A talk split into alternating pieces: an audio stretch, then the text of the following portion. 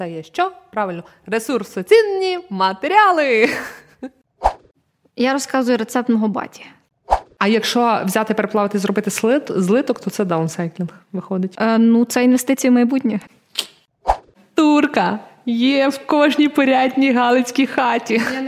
Алюмінієва банка, яку ви здали в переробку, може бути за певних умов е, частиною корпусу ракети. Саме тому нам не потрібно нове нового типу пакування або вироби з 1100-500 доданих е, речей, тому що чим більше ми додаємо, тим менше здатності до переробки є. Добре, скільки разів можна переробити метал? Кіко хочеш. О, переробка теж забирає електроенергію і воду. Але... Давай тоді про кольорові метали. Чому вони кольорові? Тому що вони не чорні. Дуже логічно, дуже хороше пояснення.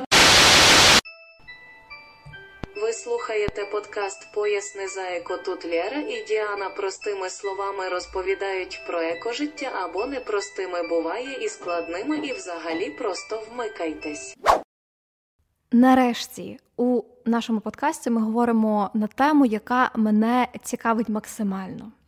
Це тема, якою я взагалі займаюся там кожен день. Зранку я прокидаюся, там чищу зуби. Якщо не вмикаю якісь цікаві подкасти, зокрема і поясни за еко, перевіряю, чи все запостилося, я вмикаю метал. І це наша сьогоднішня тема. Е, якщо заглибитися в історію зародження металу як е, жанру музиці, то ми можемо.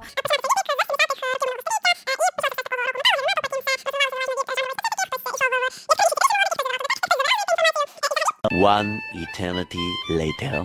Тому ми приходимо до теми, про яку ми говоримо сьогодні. Це є метал, цінні метали, сортування і вторсировина.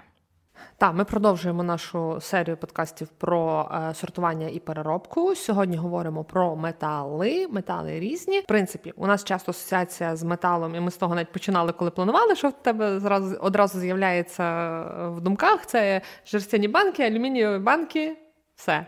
Типу, от, от і все. Але насправді тема більша, ширша, глибша. Е, ми не будемо супер заглиблюватися е, в цю тему, тому що коли це все працює в промислових масштабах, воно не супер актуальне для е, споживача такого звичайного та на побутовому рівні. Але ми розповімо загалом, як це працює, як метали переробляються, чому це важливо, які метали переробляються, які ні, які є проблеми в індустрії. Ну і загалом про те, як індустрія напевно працює, щось таке, щоб вам було просто цікаво, і ви зрозуміли важливість і ці цінність е, переробку металів, тому що це є що? Правильно, ресурсоцінні матеріали. І стосовно кількості металів, якщо ми говоримо про морфологічний склад відходів, пам'ятаємо, ми в нашій е, серії епізодів про сортування йдемо від такої, якби плюс-мінус меншої більшої міскості. Е, метали мали би бути насправді раніше, тому що орієнтовно металів в кінцевому результаті в контейнерах близько 3%. Але ми мусимо тут пам'ятати, і про це ми будемо зараз говорити, що метал доволі високо оцінюється, тому дуже багато металевих предметів, особливо коли це більші предмети, вибираються з контейнеру, тому ми можемо спокійно пропускати, що металу більше, аніж в кінці в контейнері приходить до перевізника. І якщо ми говоримо про метали в контейнері, контексті загальносвітовому, то це один з найбільш перероблюваних насправді матеріалів, тому що е, контейнери, про які ти згадала, це є власне оці всякі банки. Ну хтось можливо буде кидати якісь пружини, якісь запчастини, які 100% мета. Ну можливо, сковорідки, не знаю, там якісь е, банячки, але е, that's it, та але є велика величезна індустрія, великий бізнес, зокрема чорного металу, і з кольоровими металами там теж не все так просто, але це все ніхто не кидає у баки. Правильно? Тобто, е, можливо, ти права з точки зору саме баку, але з точки зору. Цілого матеріалу, типу металу, як такого, то там все набагато uh більшими об'ємами живе і існує. Набагато більшими об'ємами, і це зрозуміло, тому що метал це основний елемент взагалі багатьох предметів, які в нас є в побуті. Взагалі з металу почалася. Е, фактично, ну добре, тоді з бронзи, але з металу почалася промислова революція, фактично, коли активно вже почали використовувати машини. Е, і метал, це ми говоримо тут переважно про сталь, і це такий матеріал, який нам допоміг дуже багато чого досягнути в плані прогресу, різні типи металу. І чому важливо його все-таки відсортовувати, здавати на переробку, тому що це максимально ресурсозатратний процес. Тобто е, метал це ж не це ж ти не копаєш, там не копнула, там тримала лопатами, і тут тобі вже готовий виріб. Це добувається руда, в якій є часткова якась місткість, вона там збагачується, збіднюється. Це шалено величезні процеси, які потребують великої кількості робочої сили сили, енергії, води, залучення людей. Відповідно, про продукують дуже багато викидів, тому що промисловість, якщо ми говоримо про е, промисловість з виготовлення металу, чорних металів, зокрема, відповідальна за 24% викидів парникових газів від індустріальних процесів, тобто чвертка від індустрії це якраз чорні метали. І чим більше ми здаємо на переробку, чим більше може бути перевикористано таким чином, перероблено таким чином, то тим менше буде добуватися нового ресурсу. Угу. І тим зменшуємо ми викиди, принаймні на цьому етапі, тому що ми говоримо про повний життєвий цикл. А ми пам'ятаємо, що таке життєвий цикл продукту. Це коли ми розуміємо, який вплив він має до довкілля цей продукт, починаючи від добування сировини для цього продукту і закінчуючи тим, як він закінчує своє життя. Якщо він не закінчує своє життя на полігоні, логічно, що в нього набагато довший буде цикл. То є правда. І якщо ми говоримо власне в контексті переробки, та ми почули, чому важливо чому важливо переробляти. Насправді стосується всіх ресурсційних матеріалів. Ну, наша мета з вами подовжити життєвий цикл будь-якого ресурсу, тому що, як правильно сказала Діана, метал це що? Це є щось викопне, а означає скінченне. Ми вже не один раз згадували про скінченність ресурсів нашої планети, і якось після того доведеться нам жити. Звичайно, хтось розумний скаже, типу, що о, переробка теж забирає електроенергію і воду, але, по-перше, в рази менше.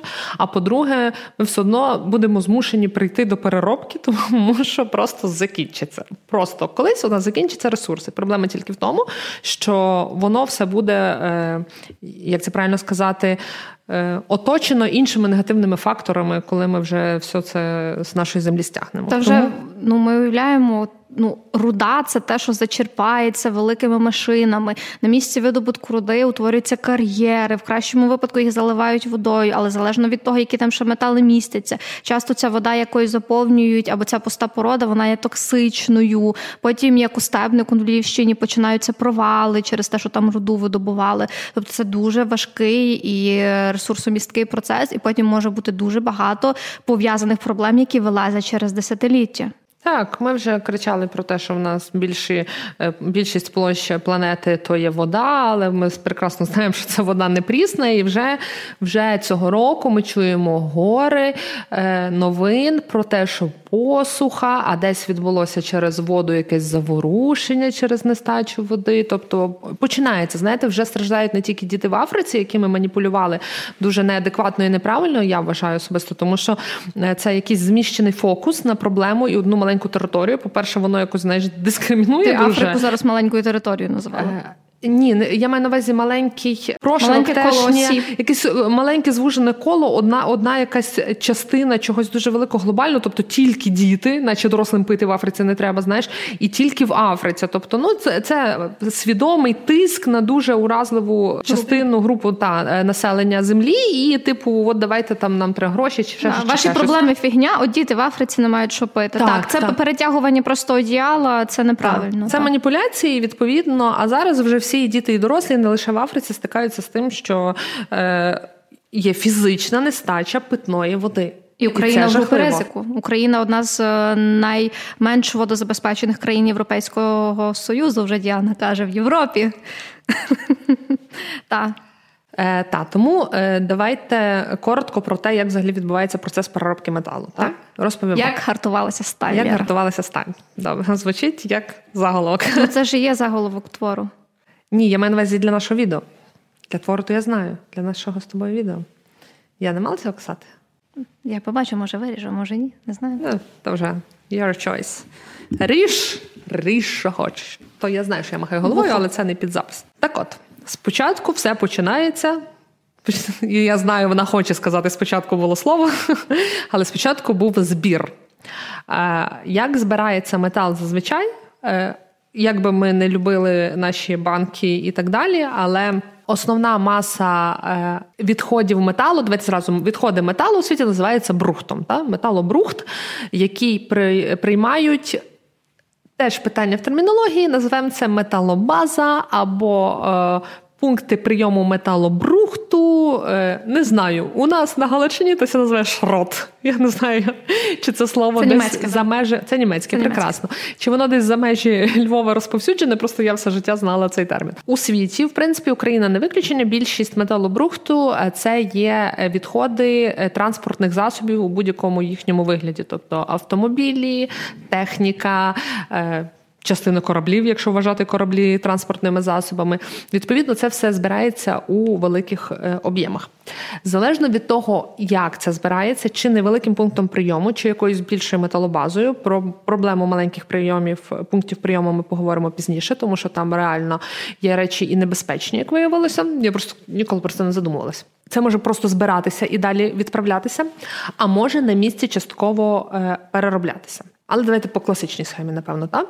Е, після збору е, відбувається сортування або досортовування, ну, типу, як називати, я не знаю, тому що в принципі треба розділити це все на види типи металів. Якби люди там умовно не хотіли, не старалися, але коли це великими об'ємами привозять, привозять, то часом складно оцінити, типу, що це дійсно принесли, привезли тільки там чорний метал, чи це дійсно тільки алюміній. Так ми зараз говоримо контексті в принципі металів. Потім ми розділимо з всякими деталями. Відповідно, буває відбувається досортування. На сортувальних станціях зараз вже використовуються. Ну, якщо це велика сортувальна станція, використовується якісь додаткове обладнання для того, щоб полегшити цю роботу. Та, наприклад, там е, чорний метал він магнітиться зазвичай сталь, та е, можна за допомогою магнітів відсортовувати. Алюміній він не магнітиться, залишається так само. Є інфрачервоні різні датчики, які можуть допомагати в цьому.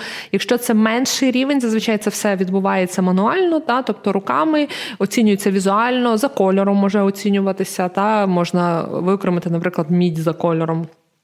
Е, звичайно, все це там має певний відсоток похибки, якось потім оцінюється. Я сподіваюся, мабуть, але це так. Після того це обробляється. Отут вже питання, чи воно обробляється на місці, чи воно обробляється на на іншому підприємстві, на якомусь іншому uh-huh. спеціальному та підприємстві. Е, Відповідно, його можуть зазвичай подрібнити, тому що великі е, чи порізати, залежно від того, що це приїхало. Та е, ми розуміємо, що автомобілі не, не возять так, їх пресують, розрізають, роблять так, щоб це було зручно транспортувати. Зазвичай воно транспортується великими об'ємами в кубах таких. Ну, як ви от уявляєте, може, пресований папір бачили, коли ще куби з пластиком, з металом все авто так само виглядає, тому що це все легко uh і компактно позавантажувати і відправити е, кудись е, далі. Е, часом можуть плавати, якщо на місці обробляють, і тоді формувати в якісь. Ем, залежно від металу певні форми, ну, мовно кажучи, алюміній зазвичай плавлять в листи, uh сталь плавлять в ну, ну, в блоки в блоки. Ну я зустрічала найчастіше, що якщо це сталь, то це такі стовпи або uh-huh. циліндри, а метал, а алюміній це листи. Ну, але знову ж таки, можливо, залежить де. Бо це, по суті, наступний етап плавлення. Так? Е, Зазвичай це робиться е, в в печах, і м, залежно від розміру печі, якщо, наприклад, металобаза має заготівельний оцей компонент, та вона е, ріже, плавить вже на якісь менші, або принаймні дрібнить на менші розміри, залежно від того, що заготівельник від них вимагає, які в них там вже умови співпраці. От. От я дивилася інтерв'ю з здається з керівницею Чернігівської якоїсь металобази, і в них є компонент цієї переробки. Вона розповідала, як вони укладають договори, контракти і одразу прописують, тому що цим треба таке, залежно від виду печі, цим таке, і угу. як вони взагалі і від чистоти працюють. матеріалу самого. Так. Так, від матеріалу там мені дуже сподобалось про те, що от там е, ми виїжджаємо, якісь розбираємо обладнання, забираємо, коли ну типу, бо є можливість, що вам привозять, а є можливість самовивозу. Так, коли вас ну коли це великі верстати і нема обладнання, вони приїжджають з спеціальним обладнанням на місці, ріжуть, забирають. Звичайно, це ну напевно впливає на ціну, але відповідно також на інтерес, бо металобаза також зацікавлена, щоб забрати. Але це ми вже ліземо трошки в Це вже тему. сервісна частина металообробки. Там е, насправді так, там є непоганий момент, але я кажу, що я трошки від е, відійшла від моменту тих от кроків uh-huh. переробки. Про це я пізніше розповім. Та потім, власне, те, що сказала, ти відбувається очищення, тому що дуже важлива якість металу, який з якого потім буде вироблятися наступні вироби. А ми розуміємо, що все це відбувається для того, щоб знову виготовити якісь подальші вироби. От тому очищають від забруднень, очищають від якихось там. Ну, не знаю, скільки там сторонніх домішок. Коротше, зазвичай використовують е, електроліз для того, щоб це саме популярний метод для того, щоб очистити метал. Далі відбувається, хм, не знаю, як це звучить українською мовою. Е, Затвердівання або формування. Це затвердівання, це якщо прям з англійської дуже е, переклад буквальний, але по суті формовка в якісь е, от необхідні форми, з якими потім будуть е, в основному uh-huh. металургійні заводи працювати. Та? Ну, залежить від металу, звичайно, для чого він використовується. Ну і е, після цього відбувається транспортування. Це як не знаю, частина не частина переробки, але заключний етап, коли воно їде вже туди, uh-huh. де з того буде виготовлений вторинний, е, ну тобто буде виготовлений виріб з вторинного металу. Добре, скільки разів можна переробити метал? Кіко хочеш. Да? Так, так, так воно робить.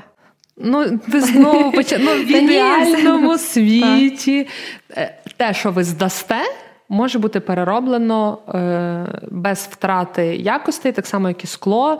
Е, кіко хочете разів. І тут дуже велика різниця в нас. От ми бачимо, ми проговорили це вже нас такий Третій тип у нас виходить, так? так? У нас був папір, у нас було скло, у нас зараз є метал. Так. І ми бачимо різницю. І ще пластик у нас буде, це теж буде стосуватися сюди. Якщо ми говоримо, наприклад, про метал і про скло, угу.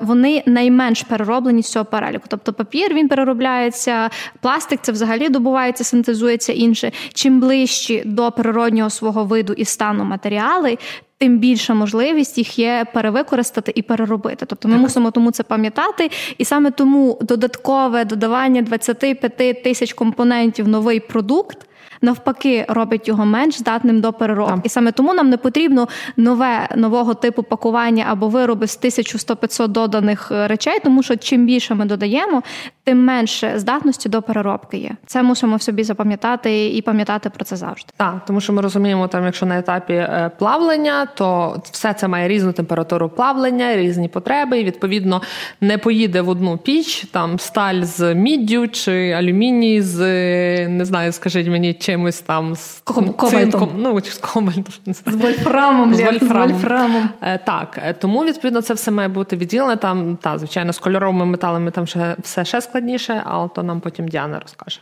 або зараз розкаже. А знаєте, як ми вирішили поділити, хто які метали розповідає? Ви так зрозуміли, я розповідаю про кольорові метали, я розповідаю про чорні метали. У вас є три секунди, щоб написати в коментарях у Ютубі ваші здогадки, чому ми так поділили. Це жорстоко, це був приватний жарт. Чому? Я так. думаю, що це дуже очевидно. Та це дуже очевидно. Діана гарно посміялася, коли ми ділили категорії. Вона спочатку ми довго думали, як взагалі розділити, тому що е, ну логічна перша думка це от побутові відходи, що два жерстяні банки, алюміній, щось там, ще якісь нам не знаю, дроти, і якісь там е, мідь, можливо, та і окремо фольгу зачіпимо. А потім Діана каже: А ще то, а то. Ну давай тоді ділимо так глобально: чорні метали і кольорові метали. Каже, я буду розказувати про кольорові, а ти про чорні. Все як в житті. Ну таке моє чорно-біле життя мінімалістичне, що поробиш. Але ми навіть одягнули, бачите, я у чорній футболочці. Якщо ви бачите, е, підписуйтесь на Ютуб, дивіться нас на Ютубі, там ви нас можете бачити. Але слухати нас теж дуже навіть і нічого. Тому на усіх подкаст-платформах, ну ви розумієте. Діана, давай з кольорового. Чи там з кольорового чи ні? Чи ти щось хочеш про переробку? Я думаю, що про переробку ми сказали, і ще коли будемо говорити про різні типи металів, ми думаю, так. зачепимо сам так. цей аспект. Давай тоді про кольорові метали. Чому вони кольорові? Тому що вони не чорні. Дуже логічно, дуже хороше пояснення. Тан-тан-тан-тан-тан. Є дуже багато різних класифікацій, залежно від твердості, залежно від можливості переробки, пластичності і так далі. Ми не будемо вникати в них, і ми теж не будемо говорити про глобальні там індустріальні речі. Ми будемо говорити переважно про ті матеріали, які в нас зустрічаються найбільше в побуті. Тому е, для себе я виділила, а може, якщо хоче доповнити, е, такі три типи кольорових кольорових металів. Тобто, перше це є алюміній, друге це є мідь, і третє це є дорогоцінні метали, куди нас ходить золото, платина і срібло. Е, почнемо з алюмінію. Фан факт. Вперше в алюмінієву банку було розлито пиво в 1959 році у США. От взагалі не здивована. Коли ми говоримо про алюміній, то ще один фан-факт: колись алюміній був дорожчий за золото. Mm. Чому він був дорожчий за золото? Тому що, хоча алюмінію дуже багато, але сам процес добування алюмінію він дуже ресурсозатратний. Зазвичай його дуже мало в породі, і потрібно дуже багато породи перелопатити в прямому сенсі щоби добути цей алюміній. І саме тому переробка алюмінію дуже важлива, бо ну це дуже ресурсозатратний процес, і властивості алюмінію, так як він найчастіше йде чистий без домишок, вони не змінюються. Саме тому, наприклад, жерстян е, алюмінієва банка, яку ви здали в переробку, може бути за певних умов е, частиною корпусу ракети, тому що як корпус ракети, так і алюмінієва банка вони мають одні й ті самі властивості, просто кудись той блок алюмінію повезеться інакше. То виходить апсайклінг якщо банка переробляється в ракету. Ну, якби... Ну, схрипша, ну, будь ласка, підіграй. Най буде, най, най буде. Най... Переробка алюмінію важлива, тому що, от я сказала, він добувається доволі важко, і щоб зберегти алюміній в системі максимально, потрібно його переробляти і збирати. Якщо ми говоримо про алюмінієві банки, то вони одні з тих е, один з тих типів ресурсів, які збирають найчастіше, тому що воно теж коштує е, гроші. І якщо ми, наприклад, порівнюємо зі склом, то там теж там 20-50 копійок коштує одна пляшка, але скільки важить е, алюмінієва банка і скільки важить скляна банка, пляшка. Ну, тобто, ви розумієте цю різницю. І через те, що цей матеріал взагалі цінний, він є дорогий, і саме тому і зацікавлені переробники, аби його збирати максимально багато. Як взагалі відбувається процес е, сортування? Трошки ще про, про алюміній. Лера вже сказала, алюміній не магнітиться. Як тоді відбувається його очищення? Нам же ж треба чистий метал. Подрібнюється метал, і потім воно він потрапляє на конвейерну стрічку, і на конвейерній стрічці відбувається ще два процеси додатково. Відмагнічується залізо угу. і. Інфрачервоними проміннями відбувається визначення, де є якісь пластикові або інші частини з інших е, типів. Напевно, пластик переважно це буде. Відходів. Так, відходів і зафіксовує цей інфрачервоний промінь і. Потоком повітря це видувається. О. Це дуже цікаво. Тут алюміній падає вниз, ем, залізо відмагнічується, а решта видувається. Але ж алюміній теж не дуже тяжкий. Точкове. Mm. Я бачила дуже класні відео, це виглядає дуже красиво. Я навіть дивилася кілька відео АСМР переробка алюмінію. І wow. я колись залізла в ту штуку, і народ не заходить, тому що це Мені дуже не попадалося, але тобі доведеться це залінкувати. Це дуже цікаво. Коли це все відділяється, Температура плавлення алюмінію від 660 до 730 градусів Цельсія це плавиться, потім заливається у великі форми. Переважно, от те, що я, наприклад, зустрічала, переважно заливають в блоки. Але я дивилася, от чому можливо так є, тому що я дивилася відео переважно підприємств, які займаються тільки оцих от зготівлею переробкою. uh Вони збираються uh в блоки і потім транспортують це у підприємства, які uh вже роблять з цього щось. Зазвичай це відбувається таким чином, що цей блок він стоншується максимально там до розміру. От якщо ми говоримо про алюмінієву банку, це там один міліметр, і вже потім починається нарізання ну, і формування. Цей лист малесенький. Ну так, так. Може. Ну, я кажу, просто я дивилася певно відео саме компанії, які не займаються виготовленням продукції в кінці. Я думаю, і Діпенсі воно дуже залежить від того, де це відбувається. Тому і це не критично. Просто добре, що переробляється. Так. І знайшла теж інформацію, що вперше алюміній як матеріал для як пакувальний матеріал був використаний в 1807 році. Mm-hmm. Аж та вперше, та і теж з того часу ведеться дискусія, бо е, це вже такий філологічний рівень, як правильно називати, тому що в нас це алюміній. Так. Але якщо ми говоримо англійською, то воно і алюмінум, і алюмініум, і алюмум є. Але тут може бути прикол в чому? Прикол може бути в тому, те, що дослідники, наприклад, говорять, що е, цей е, забула записати прізвище чувак, який перше використав алюміній, він сам писав по-різному. Тобто може бути таке, що він сам не розумів, що це таке, але загалом от 1807 року алюміній ввійшов у наше користування і далі відбувається його користування. На жаль, не знайшла статистики по кількості видобутку і перевикористання інших предметів інших типів металу маємо. Але я думаю, що тут теж доволі високий відсоток, тому що якщо ми говоримо про сталь, то там добра чвертка перевикористовується. Алюміній це а стосовно міді, то це взагалі 32% міді, яка зараз є. Це вторинна мідь. Залежить від регіону і від наявності там якихось великих заготівельних баз чи портів, наприклад, так як в Німеччині. Але е, я, як ти не вишуковувала цифр, звичайно. Ну, вони самі до мене але, приходять Лєра. Ну, власне, до мене ні, бо вони всі йдуть до тебе. От, але е, американська статистика станом на якийсь 20-й рік, здається, то це 34%. Угу. Так що це навіть третина. Але це в Америці, в США, саме в США. От. В, Я я думаю, в Європі такий самий показник, може трішечки менше, але.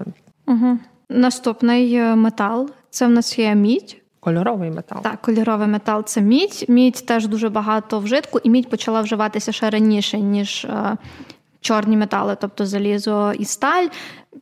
Мідь дуже багато теж сприяла нашому розвитку, і існує міжнародний Copper Alliance, це є е, це альянс виробників і заготівельників міді, які теж визначають ціну, визначають то, хто як де переробляється, діляться різною інформацією. До речі, ну, цікаво на на веб-сайті. В них дуже багато класної інформації. От більшість інформації якраз від них з сайту взяла. Мені здається, по кожному типу металу є своя асоціація переробки і заготівлі. Алюміній я не знайшла. Ну там, мабуть, вони всі до металу. Ну, типу, є загально ні, хоча сталеві. Я зустрічала mm-hmm. асоціацію сталі. І... От бачиш. Там ну, за сталь ми ще окремо поговоримо. Алюміній... Там такі асоціації навколо сталі, що ого-го почалися починається. Да. І стосовно міді, то мідь у нас е, більше вже не якби не в житку постійному, але ми говоримо там про дзвони, наприклад. Е, мідь це теж зброя, мідь це різні статуї, і чим важлива і потрібна мідь, е, хоча її не так важко добути, як алюміній, її більше, але. З плюсів, як кожен метал можна переробити без втрати властивостей. Переробка це означає менше викидів СО2.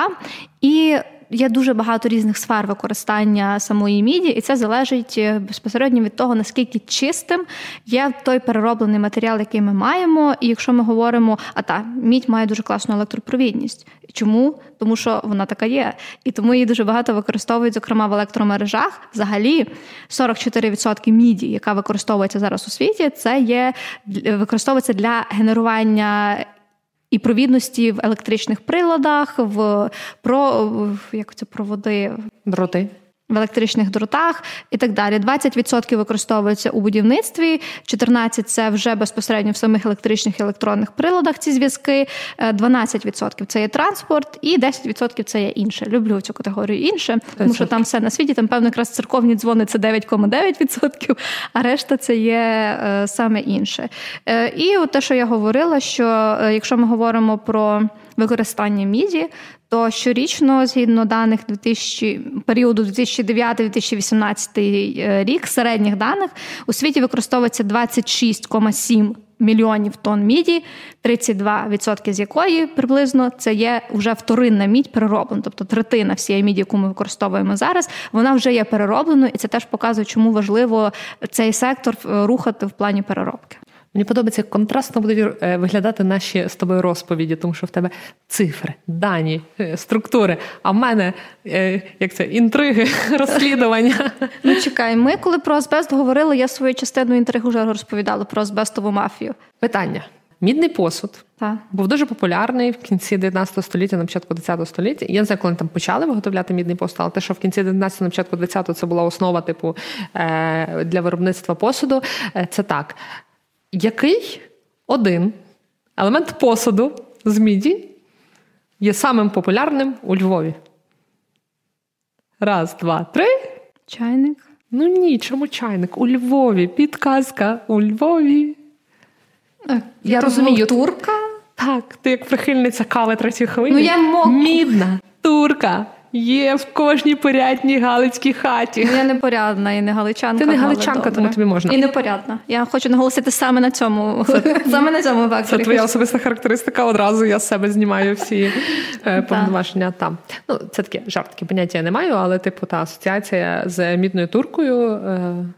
Е, і, Львовом досить цей. Але мені подобається, я люблю історичні фільми, особливо там е, англійські аристократичні родини. Там ця кухня, вона вся в, цих, в цьому мідному посуді. Не здавайте використовувати. Перевикористовуйте. Я буду цим перевикористовуйте. Е, От тому та ще мідь дуже гарна. Не знаю наскільки це зараз актуально, не зустрічала такої інформації, але е, колись це були часті новини про те, що безхатьки чи люди з алкогольним залежностями та люди на вулицях вони просто брали і обдирали дроти і палили їх для того, щоб добратися до міді і здати мідь в пункти прийому. І я пам'ятаю, що були історії про те, що були рейди, е, ну, типу, якось пробували їх відловлювати чи дивитися, куди вони здають, і ну, типу, шукати ті дроти, відшковувати, відбирати назад. Не знаю, чи таке зараз відбуваються жахливі речі, але от такі мої асоціації з міддю. Мідний посуд англійської аристократії і викрадені дороти безхатьками, вибачте. Е, В Закарпатті це ромська спільнота переважно. А, ну. В такі скандали потрапляли. Повертаючись до посуду, до аристократії, якого ще металу можна було багато знайти у англійської аристок- аристократії, певно, і зараз можна знайти. Підозрюю, що дорогоцінні. Так, саме так, срібний посуд і дуже багато всього навколо цього металу дорогоцінного. Е, Ми в цьому нашому епізоді не будемо активно говорити саме про посуд. Е, Можемо нагадати про такі менш очевидні речі і ще про один бізнес-проект, який в перспективі ми з Лєрою можемо робити. Ще один бізнес-проект. Ми не стягнемо, Діана. Стягнемо нормально. Є ідея. Давай. Ми хотіли займатися переробкою скла, Так. склобій, забудь. Забула? Є нова схема: Так. Видобувати золото із материнських плат. Переважна більшість дорогоцінних металів, а ми тут говоримо про платину, про срібло і про золото. Так, використовується в ювелірці для виготовлення красивих там прикрас, але є ще частина, яка використовується в технологіях через те, що теж е, ми говоримо про високу гарну електропровідність. І якщо ми говоримо наприклад, про материнську плату, то там реально є там частина переважно золота, менше срібла і. Є люди, які професійно займаються цим. Тобто, коли ви, наприклад, здаєте на переробку або після цього утилізацію електричні електронні прилади, то вони проходять певні етапи. Тобто забираються мідні частини, забираються частини з дорогоцінних металів, по можливості щось теж відбирається, переплавляється, а решта вже відправляється відповідно на звалище. Тобто, це не коли ви здаєте на утилізацію або переробку, залежно що обіцяє ця компанія електричні електронні прилади, це означає, що це не піде просто на звалище, а це відбувається дуже довгий процес розкладання на маленькі частинки, видобування цих певних частинок. Е, Теж дивилася багато відео про те, як це золото через електроліз очищують, як це добувається. Дуже цікаво. Теж певно залінкую, якщо вам цікаво подивитися на ці процеси. Е, Це не є, це дуже мало. Ставте лайк, якщо вам цікаво. Які коментарі кричите, давайте нам відбір золота з плат. Діана, лінкуй, будь ласка, вже негайно швидко. Тому, якщо ви задавалися думкою, чому за ваш ноутбук беруть так багато грошей, який навіть не включається. Ось чому. Я статистику зараз буду не буду наводити. Фух, нарешті. тому що її я б не сказала, що сильно ведуть, і цей відсоток е, дорогоцінних металів в приладах він набагато менший. Можна по ювелірці сказати. Ну але тут теж ми говоримо про теж може бути реюз в ювелірці, може бути апсайклінг, тому що я пам'ятаю, от колись мої батьки, типу, збирали якісь золоті речі вдома, відвозили в майстерню, і там їм робили щось нове. Тобто, це теж можливо, абсолютно. Є різні проби, відповідно, різна частота металу. Питання. От ти назвала це апсайклінгом, але дивись, по суті своїй, те, що з великої кількості е, ювелірних виробів різно, різнобійних, але роблять все рівно ювелірний виріб, значить це ресайклінг, а не апсайклінг. Ну, залежно від того, що в кінці виходить. Тобто, якщо з сережок зроблять перстень, то то апсайклінг?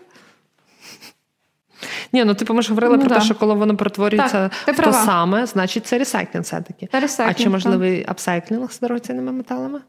Апсайклінг. А- Ну, коли їх зішкребти з материнських плат і зробити з цього перстень. О, оце все. А якщо взяти, переплавити, зробити слит, злиток, то це даунсайклінг виходить. Е, ну, це інвестиції в майбутнє. Таке діло. Ну, про інвестиції золота ми говорити сьогодні не будемо. Мені Як? здається, з переробкою кольорових металів є одна велика проблема Яка? об'єми. Ну, Тому що для того, щоб переробляти потрібні е, об'єми, для того, щоб потужності працювали, потрібні об'єми. А як ми самі розуміємо, багато не зашкребеш, як назвала це Діана, це м, плат. Відповідно, мені здається, тут складніше е, ця індустрія взагалі працює.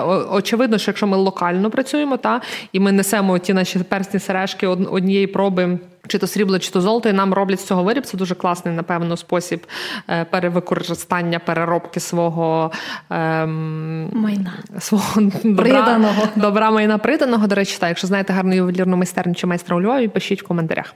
Бо я маю назібрану купу срібла, яке мені не потрібне, я б з того щось зробила. Я знаю, що воно дешеве, але мені як факт, типу, позбутися його скорості і щось з нього зробити, то я б була Тобі не більше проти. срібло подобається, ніж золото. Так. Ти така срібна людина. Я така срібна, воно просто більше біле, ніж кольорове. А, отак. От і тут ми приходимо до іншої категорії металів. Так, якщо ми вже все, то пере... хоча, мабуть, було б логічніше починати з чорних металів, які більш е, людям звичні, і спочатку чорні, а потім кольорові, бо чорних більше. Але ми проти такої дискримінації кольорових прекрасних металів, тому тепер говоримо про чорні. Очевидно, очевидно. Що не буде зараз ніякої хімії, фізики, класифікації і цифр про чорні метали, розповідаю вам я. В принципі, коли ми говорили про переробку металів як такого, то там дуже багато вже було е, вкраплень історії про чорні метали, тому що оцей от весь шрот, всі ці транспортні засоби, все це оцей чорний метал, все це сталь.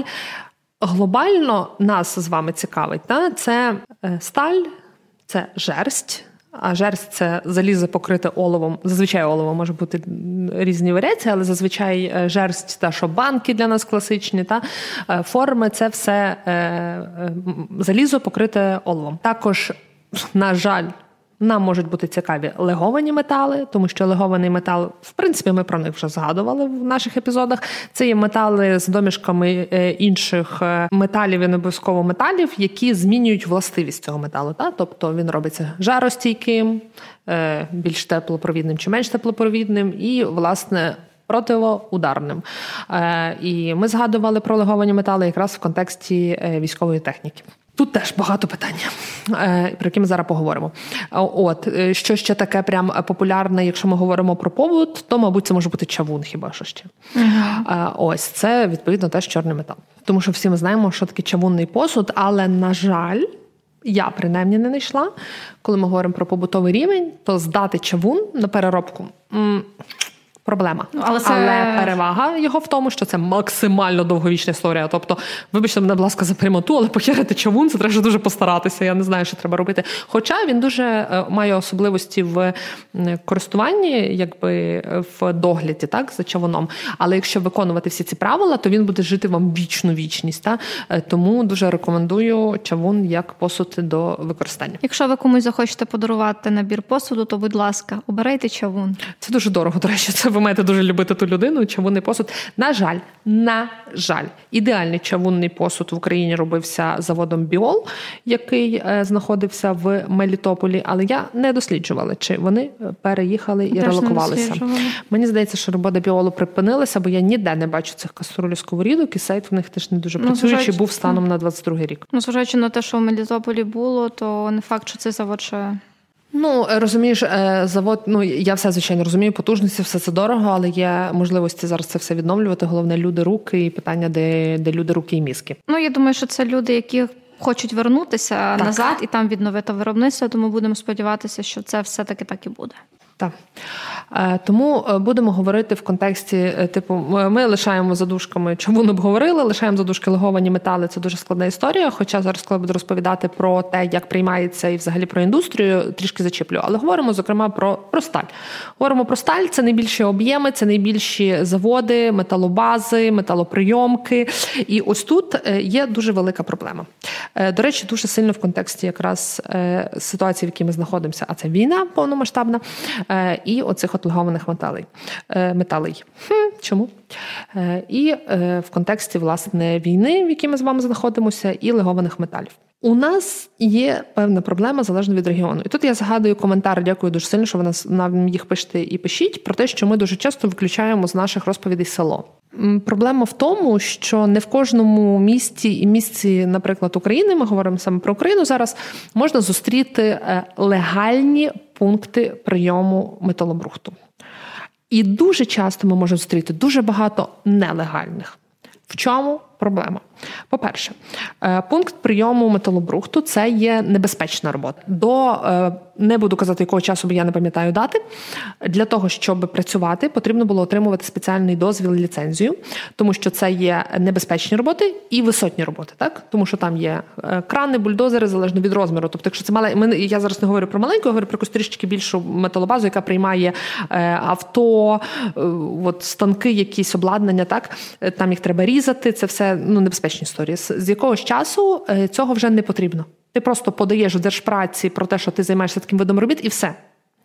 Що ви розумієте, якби трішки неправильно, тому що з етичної точки зору, з точки зору безпеки і цього всього, е, ти не можеш бути впевнений, що людина просто не постраждає при цьому виді робіт, і що ти, е, маючи незаконні шроти, які дуже популярні в нас, е, зможеш Забезпечити безпеку Хм, для ратавтології, ви пам'ятаєте.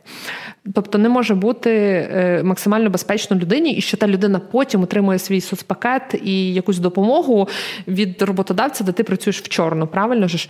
Е, це перше. Друга небезпека, коли е, приймається метал, металобрухт, його перевіряють на вміст радіоактивних, ну, на радіацію, так? Е, і на вибухонебезпечність. І оце в контексті війни дуже сильно велика проблема, тому що на вибухонебезпечність перевіряється лише на вході. Тобто перевіряє прийомка металобази. І якщо це незаконний якийсь лівий шрот, де ніхто цього не робить, і воно піде далі, бум, дуже небезпечно. Тому, звичайно, е, контроль е, е, взагалі за галузю які наскільки е, ми знаємо, ще досі не існує в гарному такому структурованому вигляді, а тобто законопроект досі не Ну, я про металобрухт, він застарілий, його мали оновити. Наше міністерство вибувається всіх термінів, строків, що були оголошені в дорожній карті. Ну, ну як дорожні карти не існує, вона всюди видалена, тому я маю тільки скріншоти і не можу вам нічого доказати насправді. Але дуже важливо, тому що металобрухт це якраз та сфера, яка в Україні регулюється окремим законопроектом, тому що всі інші види регулюються законом про відходи, а металобрухт регулюється окремо, тому що є великі гравці і гравчині. Україна така держава, яка потребує, тому дуже тут важко. Тому це дуже дуже сумно. І те, що воно відсувається далі, особливо в контексті війни, особливо коли у нас так багато техніки є. І ми вже говорили, до речі, у нас був епізод про відходи якраз е, війни, і ми говорили про те, чому не можна взяти танк і просто здати його на металобрухт. Тому обов'язково заходьте і слухайте цей епізод, бо там дуже багато цікавого. Відповідно, те, що ти сказала, що законодавство застаріле, так само застарілі норми, за якими працюють ці всі металобази. Це все ще за е, Совєтського Союзу робилося, і досі по тих ДСТУ працюється. Відповідно, це все потребує дуже е, сильного оновлення. Е, інша проблема, що коли ми говоримо про рівень побутовий, не такий великий, як база, та то майже всі оці пункти прийому є нелегальними. У Києві є Київміськторесурси. Їм трошки безпечніше або е, у них є ем, УБС. Це теж безпечно. Можливо, і скоріше за все, один, два, три пункти прийому є, які десь, до яких ти маєш їхати. Наскільки ми чудово знаємо, як це зменшує кількість металу, який доїде туди, правильно? Коли в тебе стоять. Е, в Києві теж проблема, тому що колись е, прийомок Київмісторесурсів було дуже багато, щось понад коло 200, Ну, щось 170-80 щось таке, зараз їх 40. Тому що це все воно якби і добре, і погано. Чому кількість зменшується? Тому що коли перебудовуються вулиці, переробляються дороги, наприклад, е, це все в сучасному нашому світі підпадає під е, закони про е, місцевий благоустрій і самоврядування, якось так як правильно називається, та тобто про благоустрій. А оці от пункти прийому це мафи. А при кожному е, ремонті дороги мафи мають право зніматися, і це добре, це правильно. Так? Коли там продається алкашка, якась неясно що, і воно все забудовано в незрозумілому вигляді, це добре. З іншої сторони, можна би було якось порегулювати, оскільки це так важливо. Якось цей маф. Вони причому дуже гарні, дуже акуратні. Це є вагончики, вони зеленого кольору, зелено-жовтого. Вони не виглядають страшно, вони стандартизовані, вони всі однакові. Можливо, просто змістити, перемістити. Але ну і проблема ще в тому, що це невигідно. Я не знаю, як це працює в даному випадку, бо це є держ... ну, типу комунальна історія. Але е, приватним е, металозаготівельникам, те, що я слухала декілька інтерв'ю, їм не вигідно. Навіть от е, металобаза велика, яка мала пункти прийому, ці всі пункти прийому закрила і лишила тільки велику металобазу. І те, про що ти е, зачепилась, коли я розповідала про переробку, що класно, бо включається сервісна складова, і вона вона е, оця керівниця, вона так само розповідала, що ми вже тепер розуміємо, що ми не просто пункт, який щось приймає і щось забирає. Та Ми є сервісний бізнес, який, наприклад, поїде, забере, та надасть послуги, стає гнучким, тому що ми розуміємо, що це важлива галузь, це важливо нам. Ми на цьому заробляємо. Нам треба заробляти. Світ змінюється. Е, і друге, що ми дозволяємо людям позбуватись цих відходів. Але тут включається інша проблема регулятори. Та?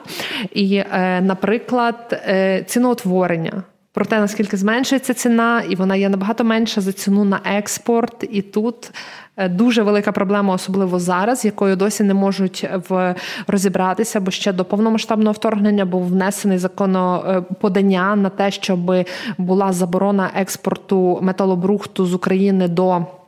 Кінця 2022 року і почалось повномасштабне вторгнення. І я знаю, що воно далі. Е, ну, типу, ми таки не знайшли. Ми разом навіть шукали ну, інформацію, чи воно прийняте, чи не прийняте, чи заборонене. Вже є інформація про те, як важливо до кінця 23-го року заборонити, але скоро той 23-й почне закінчуватися. А ми так і не розуміємо, е, заборонено чи не заборонено. Так виглядає, що наче ні. А враховуючи те, що, по-перше, е, металобрухт, обробка, металургійні заводи, які в нас є досить багато. Е, це є стратегічна галузь в Україні. Перше, друге, е, всі ці металургійні заводи, про які згадувала, вони залежать від вторинної сировини.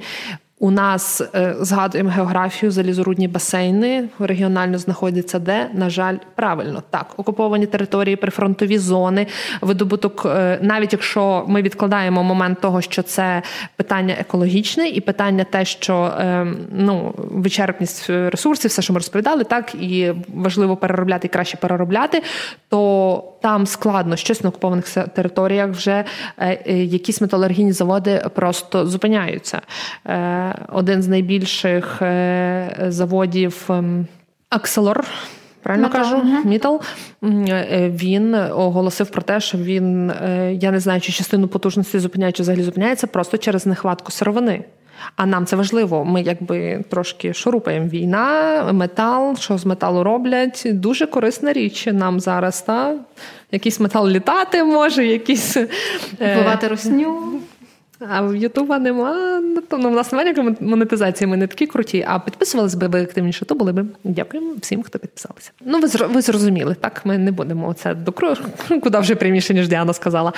Тобто, це дуже важлива галузь для нас зараз, щоб вона працювала. Нам потрібно, щоб цей металобрухт збирався, щоб для цього були е, правильне регулювання, щоб це все відбувалося всередині країни, всередині країни лишалося, і щоб металургійні заводи могли переробляти в корисні речі. Так ну, якщо ми говоримо про сталь, е, ми знаємо, що е, в основному сталь, яка переробляється, це є різні металоконструкції. Що це може бути? Це можуть бути будинки будуватися, це можуть бути не знаю, рельси, це можуть бути е, комплектуючі для нових, ну крім очевидних речей, як нове обладнання і так далі, тому подібне. Але далі і дроти, пружини, не знаю, металопрофілі, все, що хочете, так, і, і от... це здешевше будівництво насправді. А це для нас зараз теж важливо, так. тому що нам відновлювати відбудовувати країну частину. І якщо ми будемо це робити з конструкції, які всередині від е, були зібрані, відібрані, перероблені, це здешевшує цей процес. Так, і те, що ти говорила, рудні басейни, ми до багатьох вже не маємо доступу. Ну, тому так. звідки брати ці,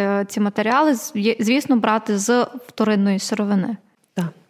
Тому, е, якщо ви послухали наш епізод і зрозуміли, наскільки це важливо, і починаєте відсортовувати метал, ми вам дуже сильно будемо вдячні. І не думайте, що тут типу багато було історій про те, що е, нам потрібно оці от великі металобази і все, що там мої банки. Ні, ваші банки теж потрібні. Ви можете здавати банки на окопні свічки, якщо їх роблять десь близько біля вас, чи ви там Це реюз. Це реюз, так, перевикористання, але е, не забувайте це все-таки здавати, якщо ви маєте можливість і куди здати, е, це важливо. І та, ну слухайте, ем, складно, звичайно. В коментарях нам відповіли, що якщо ми говоримо про село, то нічого тільки уникати, не вийде уникати металу. І якщо ми говоримо про село, єдине рішення, яке я принаймні так на швидко можу зрозум... придумати, зрозуміти, то це кооперація, що дуже теж е, корисна річ в будь-якій спільноті. Тобто, умовно кажучи, ви можете скооперуватися з сусідами, зібрати цей метал, тому що більший об'єм вивести вигідніше і дешевше, і умовно кажучи, з якоїсь е, металобази замовити машину, яка приїде і вам це все скопом забере. Якщо для вас важливо цю ну, віддати і переробити. Розказую, як це робиться. Ну давай. Я розказую рецепт мого баті. Ого. Розказую рецепт. Кооперуйтеся з сусідами. Так. Берете причеп. Або так, якщо я хочу. Збираєте все, відвозите на базу так. і отримані кошти донатити на ЗСУ. О, прекрасно.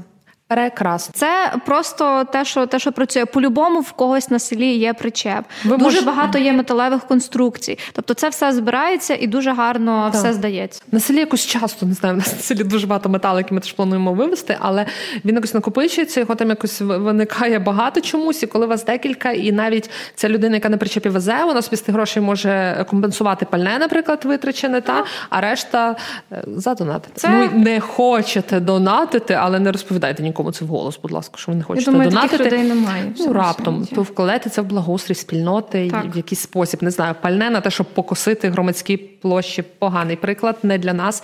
Зараз дай придумаю щось інше. Коротше, вкладайте в благоустрій, та й добре. Можна закупити саджанці дерев і посадити, наприклад, так. або прочистити якийсь е, рівчак, який забився, щоб потім вода стікала, не затоплювала. Вам дуже багато різних можливостей. Коротше, є. направляйте ті гроші на добро. Краще так. на донати для збройних сил України, для сил оборони. Неважливо, фонди, яким ви довіряєте. Е, я думаю, в кожному селі зараз є люди, які воюють, і ви можете їм напряму, наприклад, допомогти. Я знаю, звичайно, що територіальні громади, е, хороші територіальні громади допомагають своїм е, односельчанам, які пішли на війну, так е, але це може бути додатковим внеском Абсолютно. від вас. І коли ми говоримо про об'єм причепу, то це вже трохи коштів є, тобто це пару сотень гривень вже точно назбирується. І в мене оце за цей період я говорила з татом, то він от кілька причепів вже вивозили. Ну, звісно, це типу збиралося сусідів, вони всі кооперувалися, uh-huh. і це в принципі не те, на чому ти великі кошти заробиш, щоб тобі від цього залежало. А з іншої сторони, воно тобі забруднює, воно тобі заважає. І чому би не конвертувати це? По-перше, в те, щоб потім воно пішло на переробку, і по-друге, те, щоб задонатити для збройні сили України.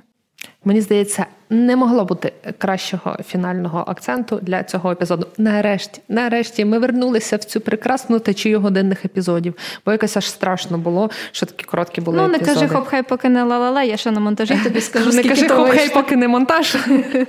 Але так, єдине, що нам залишилося сказати, це подякувати простору, який нас приймає вже декілька останніх епізодів. Львівський муніципальний мистецький центр. Прекрасне місце. Приходьте, будь ласка, е, виставки, майстерки, смачні смачна кава, гарне місце, щоб провести час. Е, до нас, будь ласка, приходьте також. Підписуйтесь на всі платформи, де ми є в соцмережах: Інстаграм, Фейсбук, Тікток. Це все, що пам'ятаю я. Нас ви можете дивитися і слухати на Ютуб та усіх можливих подкаст-платформах, про деякі ми, звичайно, навіть і не знаємо. Але на всіх популярних ви надзвичайно знайдете Apple Podcast, Google Podcast, SoundCloud, Spotify. Е, ваші коментарі, відгуки, зірочки там для нас дуже важливі, бо поширюють. Україномовну екологічну е, думку в світ. Я гарно Думи сказала? мої, думи мої, лихо мені з вами, на що стали на папері сумними рядами і не дуже сумними. Це був подкаст Поясни заяку. Мене звати Діана. Я Лера. Па-па. Па-па.